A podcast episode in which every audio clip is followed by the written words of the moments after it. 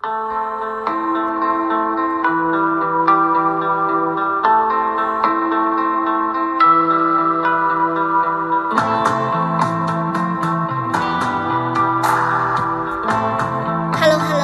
家好，这里是黑瞳新月，我是黑瞳。过去的一周大家都过得好吗？在上星期的节目里我们分析了王睡睡和王思晴的问题，他们所陷入的两大迷思。那么也就在过去的这一个星期，再见爱人的大结局播出之后呢，相信很多的朋友都看了，我也看了。大家觉得这两位有走出他们的这个依赖和浪漫爱情的迷思吗？说实话，我看了我是有一点遗憾的。首先说王睡睡，我对王睡睡下车给张硕留了一张卡片，的时候呢，我在心里大呼不妙。不知道大家是什么样的感觉，因为在上一期我们讲的这个王睡睡的问题里面呢，在他的这个情感模式里，很大的一个问题是依赖，在他在关系里面呢，一直都处于一个非常被动的角色，甚至呢，他把所有的这个承担者都推到张硕的身上。两种情况，一种是依赖得到了满足，他觉得如果当他依赖得到满足的时候呢，他就觉得张硕还可以，即便是很小的依赖哦，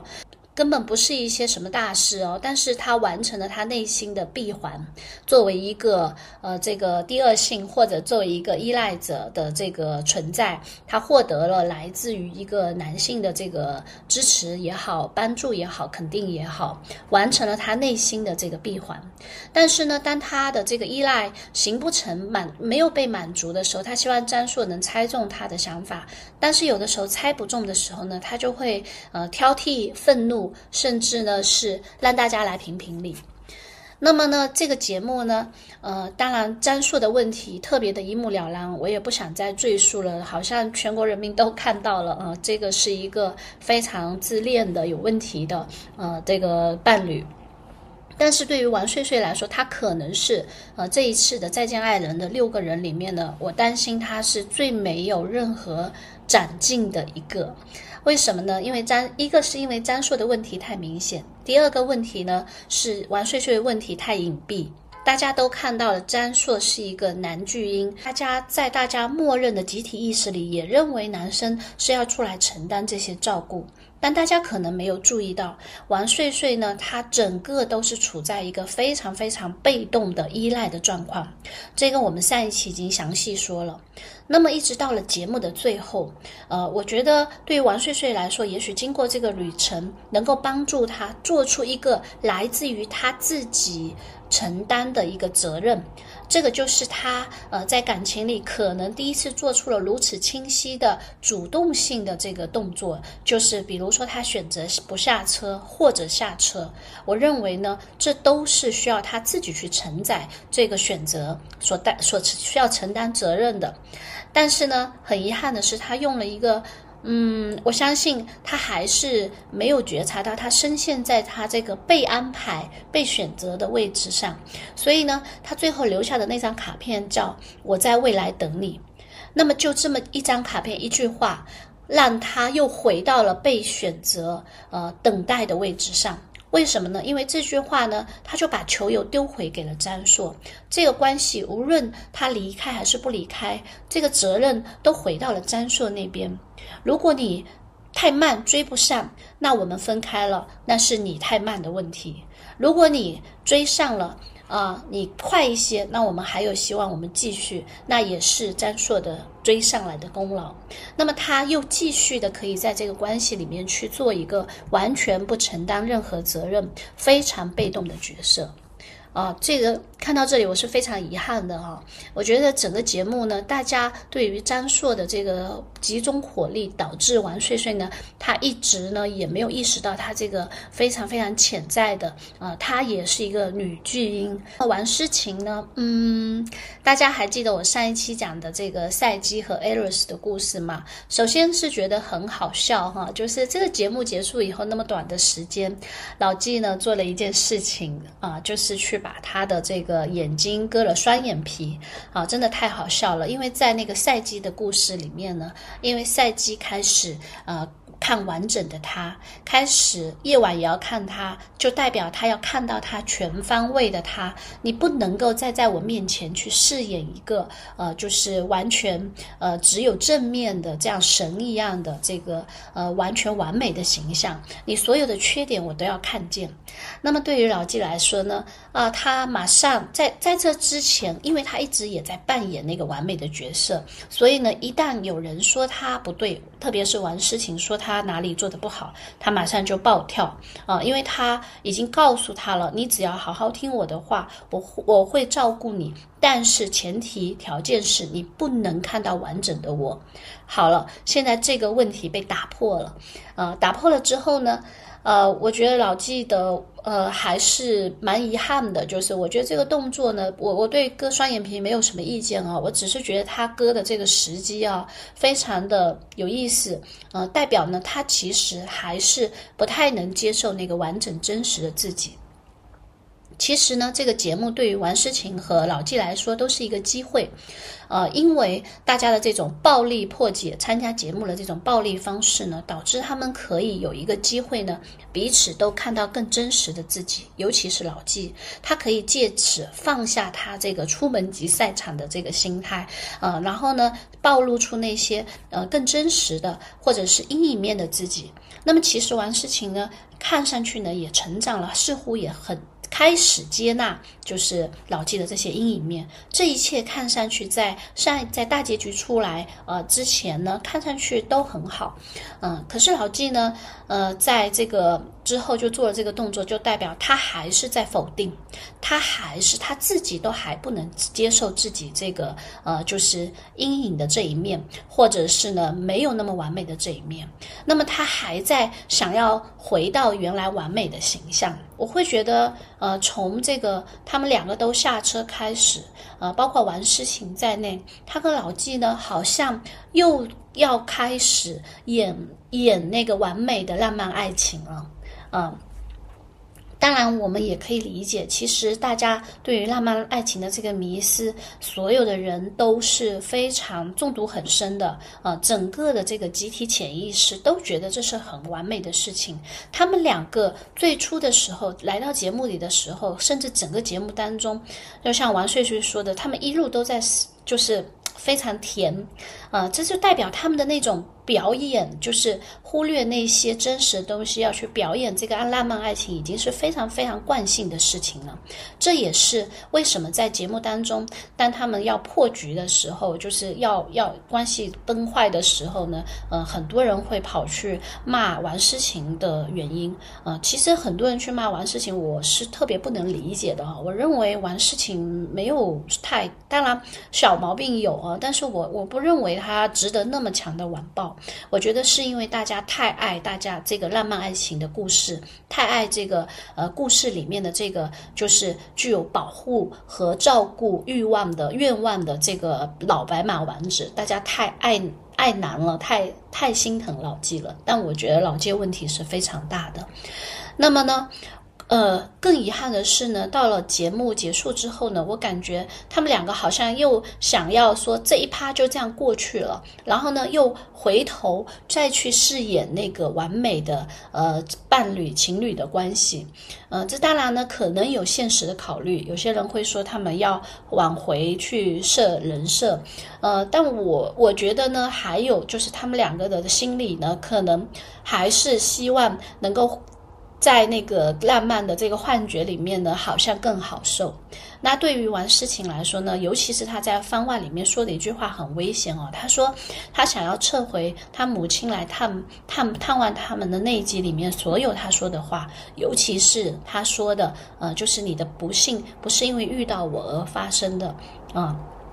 那我觉得这个是一个，其实我认为那句话是他特别有力量的一句话，也是在他这整季里面的，我觉得是高光时刻啊，因为他开始就是能够很清晰的划清这个边界啊、并且他说的是一句对老纪也好，对王世勤也好，都是非常有用的话啊、我们不能把过去的这个不幸啊，就是然后呢不能没有意识到他。老纪的这些不幸确实不是王世勤带来的啊，是他过往的人生，是他的原生家庭或者以前所造成的，不能把这个账也算到王世勤的身上。王世勤也没有义务要去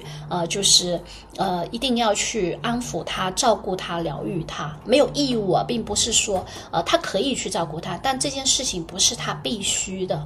也不能把这个账算到他头上。这是一句非常非常好、非常有力量的。觉知，但是呢，他否定了这句话。我认为呢，我感觉他们两个都有点往后撤，有点往后撤退。那当然，我们讲所有的这个成长，所有的这种前进，特别是我们讲关于我们自我的这些成长，特别是感情模式的成长，都是非常艰难的。我希望他们只是暂时的，好像这种犹疑，我不希望是，真的是他们又。把这些都忽略不计啊，继续扮演那个完美的那个浪漫爱情，那我觉得就太遗憾了，因为呢，事实上他们再一次的去扮演的话，比他们一开始无知觉去扮演，其实是更危险的事情，因为呢，在那之前呢，我们拿王世勤来说，在那之前呢是没有人告诉他，他没有意识到，他。很自发的去做了一个想要把去点油灯去看爱洛斯晚上的爱洛斯的动作，然后呢想要去搞清楚这一切。可是呢，当他发现了这些之后，如果再要把它盖起来，那么这个时候呢，他就是一个自己 PUA 自己的过程了。这也是在很多女性身上发生的，就是他一开始可能想有一个机会，想要去揭开这个爱情或者婚姻的真相，那是一个很好的机会。他继续往里走的话，他才能够跟真正的人发生，不管是不是他的这个现任哦，才能够真正的跟真实的人发生真正的感情互动，否则都是虚幻的，都是浪漫爱情的迷思。那么呢，有一些人呢，是他走他就没有勇气了，他又退回来，然后开始自己活在自己想象的这个幻觉里，甚至他自己都知道这是幻觉，但是他觉得说，哎呀，我还是活在幻觉里更好，那这是更危险的事情啊，所以这个是王诗晴和王睡睡。那么我还想说的一点是呢，其实这两位呢，他们是照理说是挺幸运的，因为像张硕这样的这个有自恋型人格障碍倾向的人，以及像老纪这样的极度自卑但是又表现出非常大的自尊心的这样的状况呢，他们两个是最难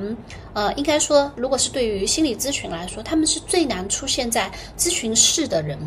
啊，NPD 就是最难出现在咨询室的人格。为什么呢？因为他们觉得自己太好了，太完美了，他永远都意识不到他自己有什么问题。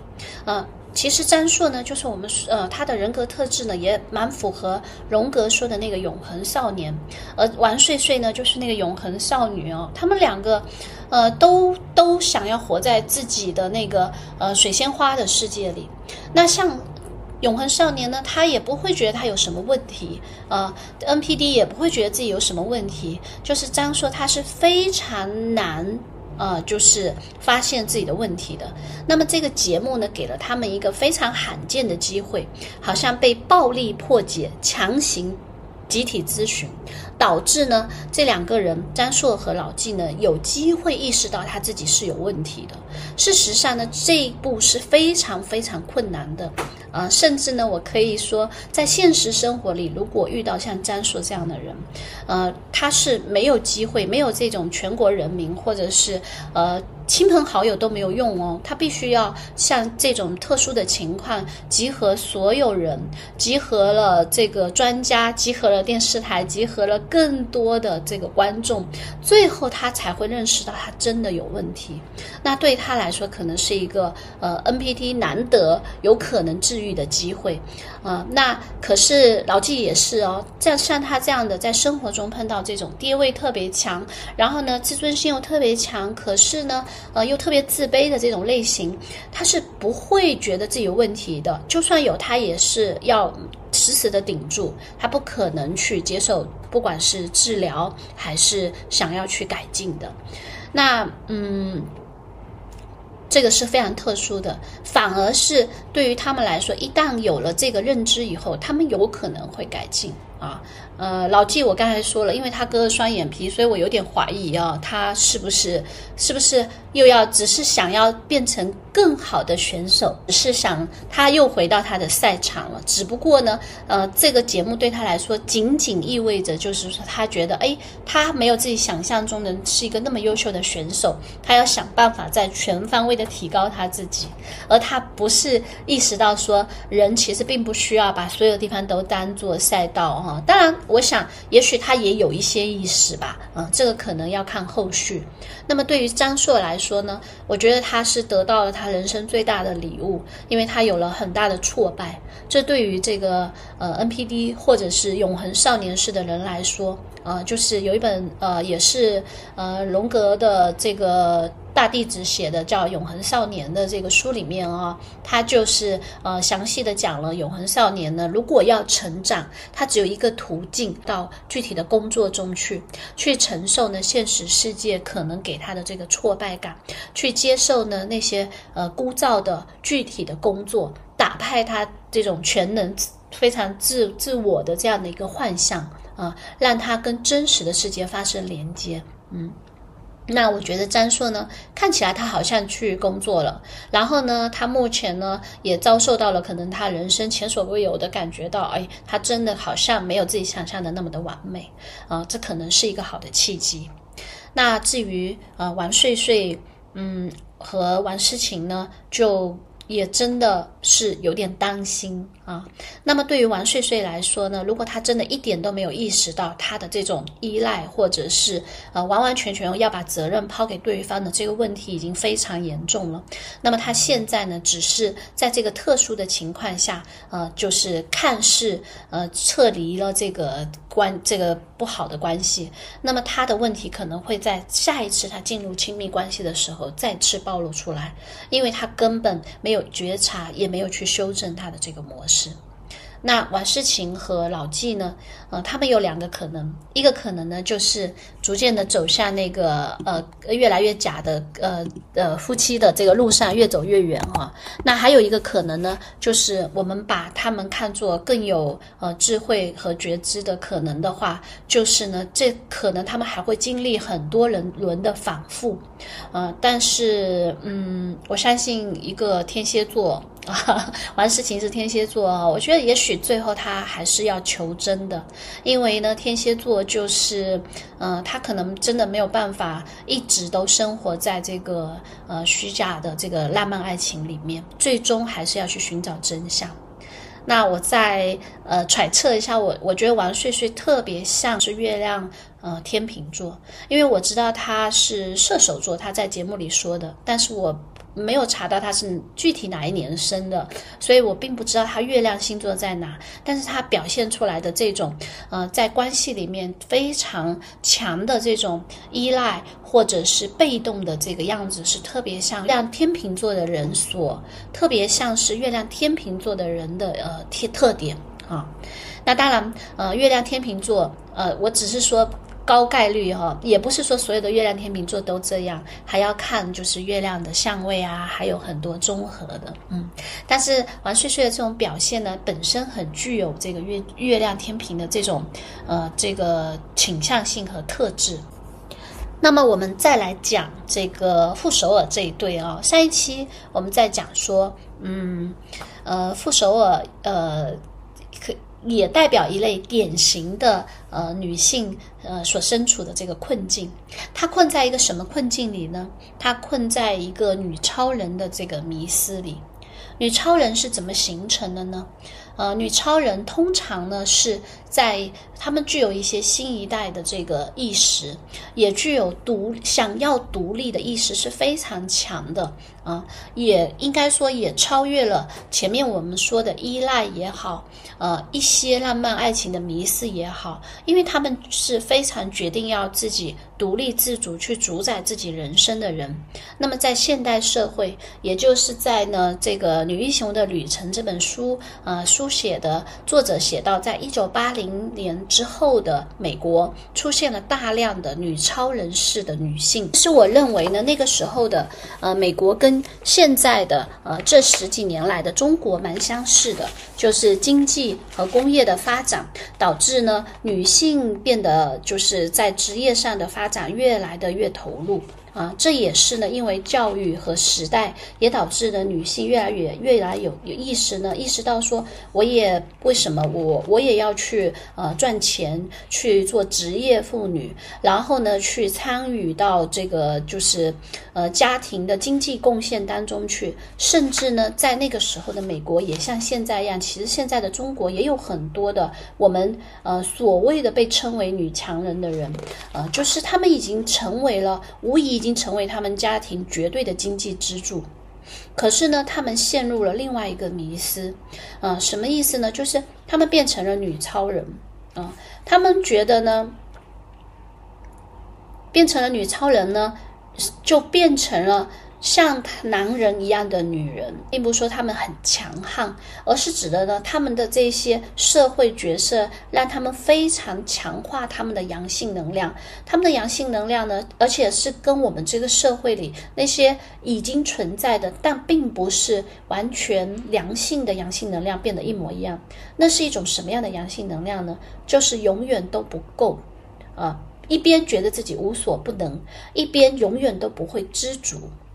一个极度强调阳性能量的社会，就是我们现在这种社会。什么叫阳性能量？在荣格的表述里面呢，阳性能量就是确定目标，并且呢采取所有的手段去实现它的一种能量或者一种能力吧。那么我们现在的这个社会，就像我前几期有讲到的这个韩炳哲说的，我们的社会已经进入了这个功绩社会。功绩社会呢，就是一个不断的实现目标，并且不断的达到目标，不断的提高效率。一件事情做完，你马上又会生出一个新的念头。整个社会有一种呢只能往上只能往前的这样的一个趋势，纯阳的这种非常爆裂的这种阳性的能量那么女超人呢，在这样的事实上呢，女超人呢，她也是有光环的。她其实已经超越了一部分文化对她的束缚这一部分的束缚呢是让她获得了这个成功。这也是呢有很多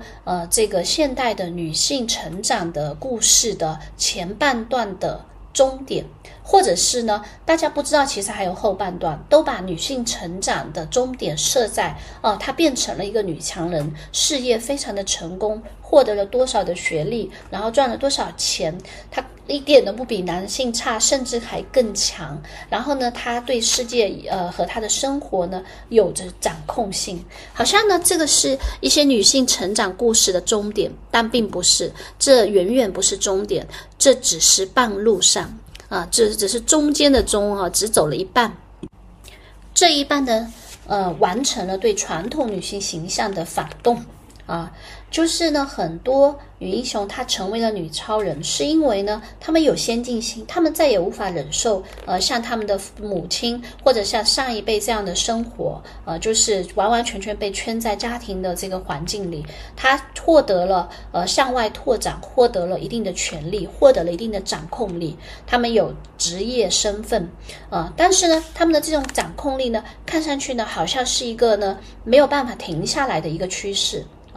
因为什么呢？因为在这个成功的背后，事实上他们的感觉并没有那么的好。这也是很多时候女英雄被掩盖起来的一部分。这些女性呢，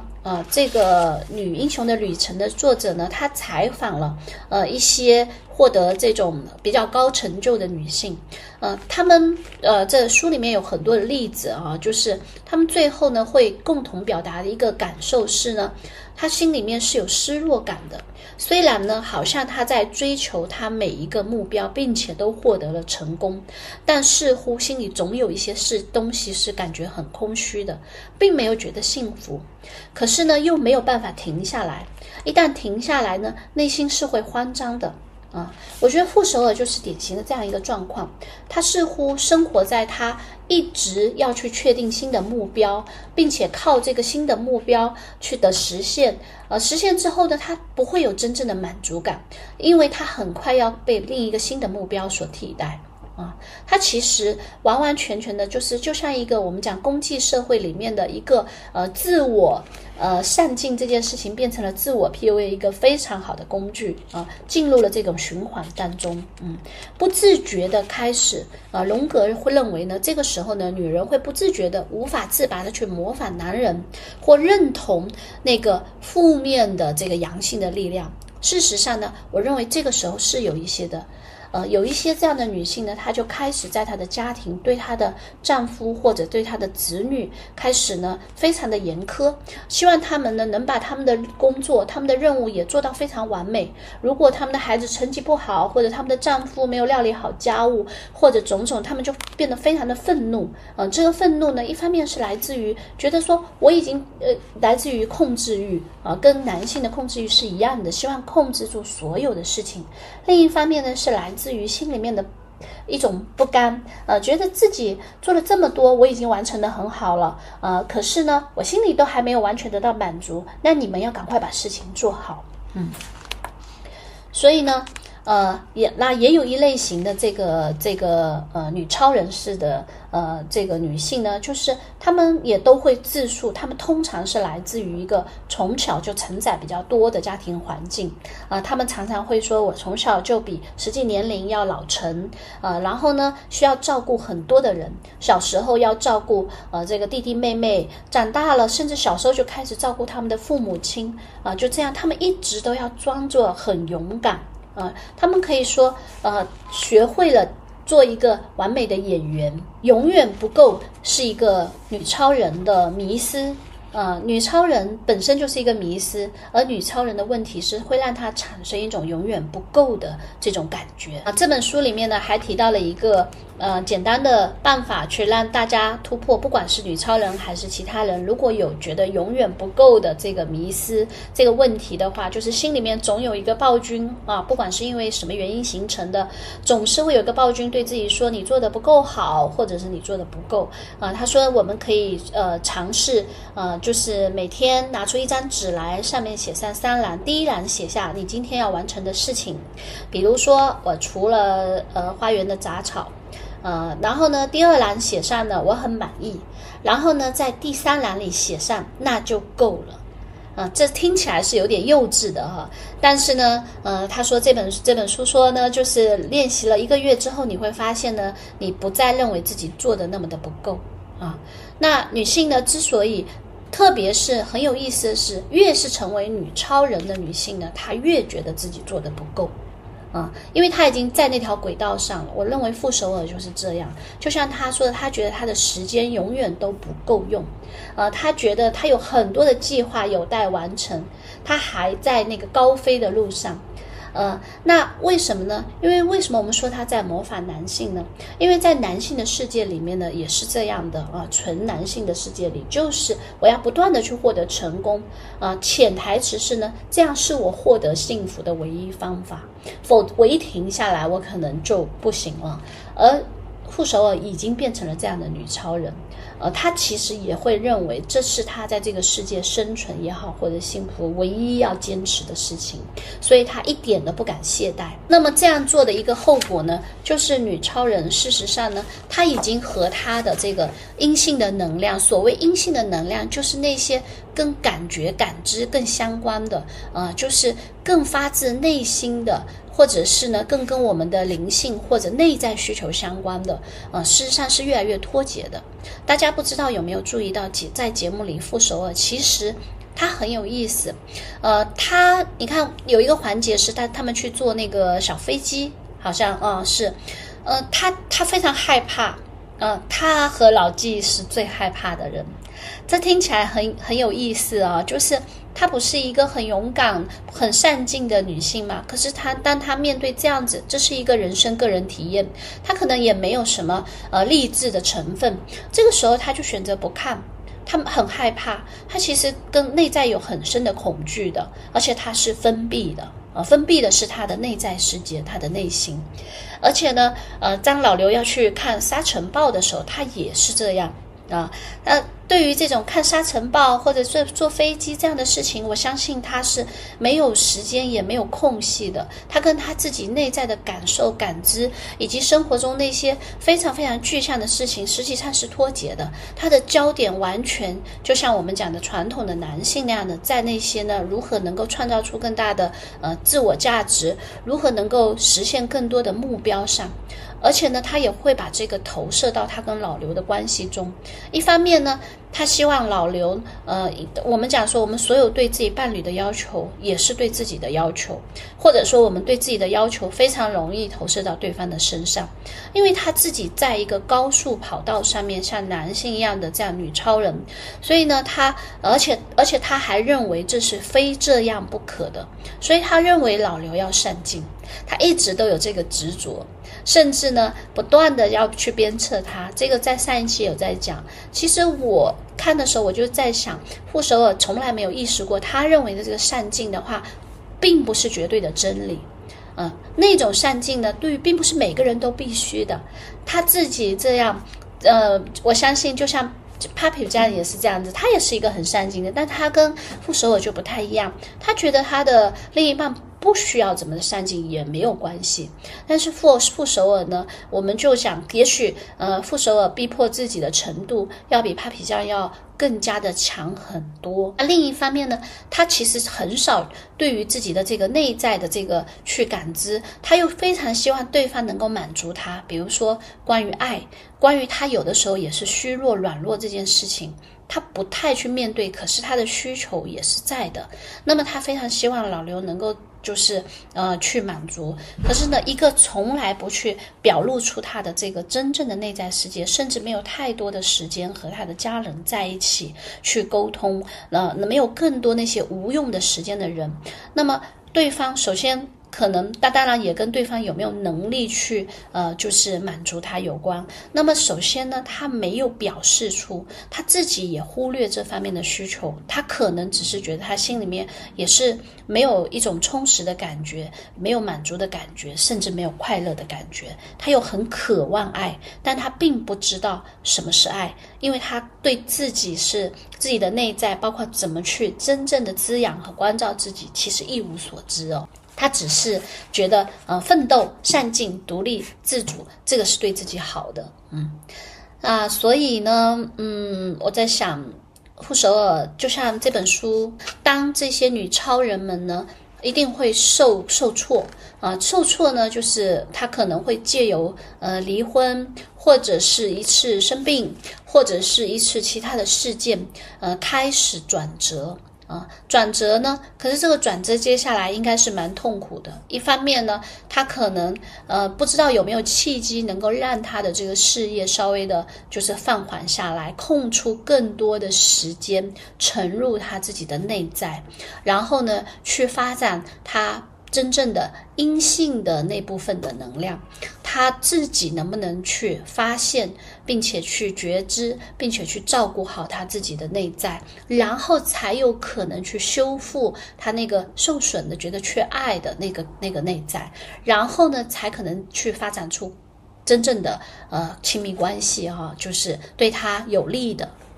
那么这本书里还讲到呢，女性呢常常有一个问题，就是总是容易在这个不正确的地方去寻找爱，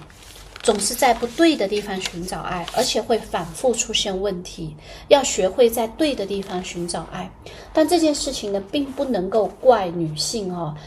为什么大家需要反复在不对的地方去寻找爱之后才能找到？因为在我们构建爱的最初，我们其实被误导了。啊，这本书里面有讲，就是说我们在女性的成长过程中的很多时候要遇到这样的状况，有一天能够识别出不爱，能够识别出自己的父亲并没有他说的那么的爱自己，认识到自己的父亲、母亲，甚至上帝，甚至所有的父权，这些呢，他们曾经认为都很爱自己的，其实并没有那么的爱自己。因为我们会被植入一个这样的观念说，哦，那个父亲是爱你的，他就算让你做更多的事情，或者就算让你牺牲忍耐，也是因为他爱你。我们经常会被这样教育哦，但这是不对的，他没有那么的爱你，他更爱他自己。这个也有很多的这个故事，神话传说，包括我们现实的体验。但我觉得作为一个女性，常常是要从发现不爱开始，发现自己以为爱自己的那个人，有时候是伴侣，有时候是这个自己的父亲、母亲、原生家庭啊。要认识并且敢承认不爱，是真正能够获得爱特别重要的事情。那我觉得傅首尔在这一点呢，虽然他一再的强调，就是他跟老刘走不下去，不是不爱，是因为不够爱，不能更爱。但我觉得不如承认大家真的没有，老刘和他之间互相都已经不爱了啊。那么承认不爱，然后呢，不要再在不对的地方去寻找爱的前提是我们真的知道怎么去爱自己啊。那我想，可能对于他来说，我还是觉得傅首尔是一个很勇敢的女性，她已经完成了女英雄之旅的前半程，后半程会更加的艰辛。但我希望她能够找到。而老刘呢，我觉得她更像是在父权制下的女性。传统女性啊，有一点像。其实在她身上呢，我比较没有看到就是太多确实父权之下的男性的这个特点和毛病啊，比较没有。她反而呢是比较像呢，在她的这个在父权之下的这个女性啊，但比如说她是比较会反思和自我觉察的。在节目里面呢，有一个细节。就是他在这个最后采访的时候说，他有没有什么话想要撤回的？他说，他觉得当时他送给傅首尔那个有洞的那